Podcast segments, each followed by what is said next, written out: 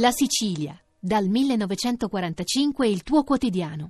70 anni di storia, cronaca, notizie e approfondimenti hanno dato voce ad un'informazione affidabile, autorevole e sempre aggiornata. Il quotidiano La Sicilia, dove nasce l'informazione. Lo sapevate che nel vocabolario italiano ci sono circa 100 palindromi? Sapevatelo. Le parole palindromiche italiane sono in tutto un centinaio. Le più lunghe hanno sette lettere anilina o sesso o tetto. Considerando anche le flessioni verbali si possono raggiungere le otto lettere, avallava o vattavo o addirittura le nove, onorarono.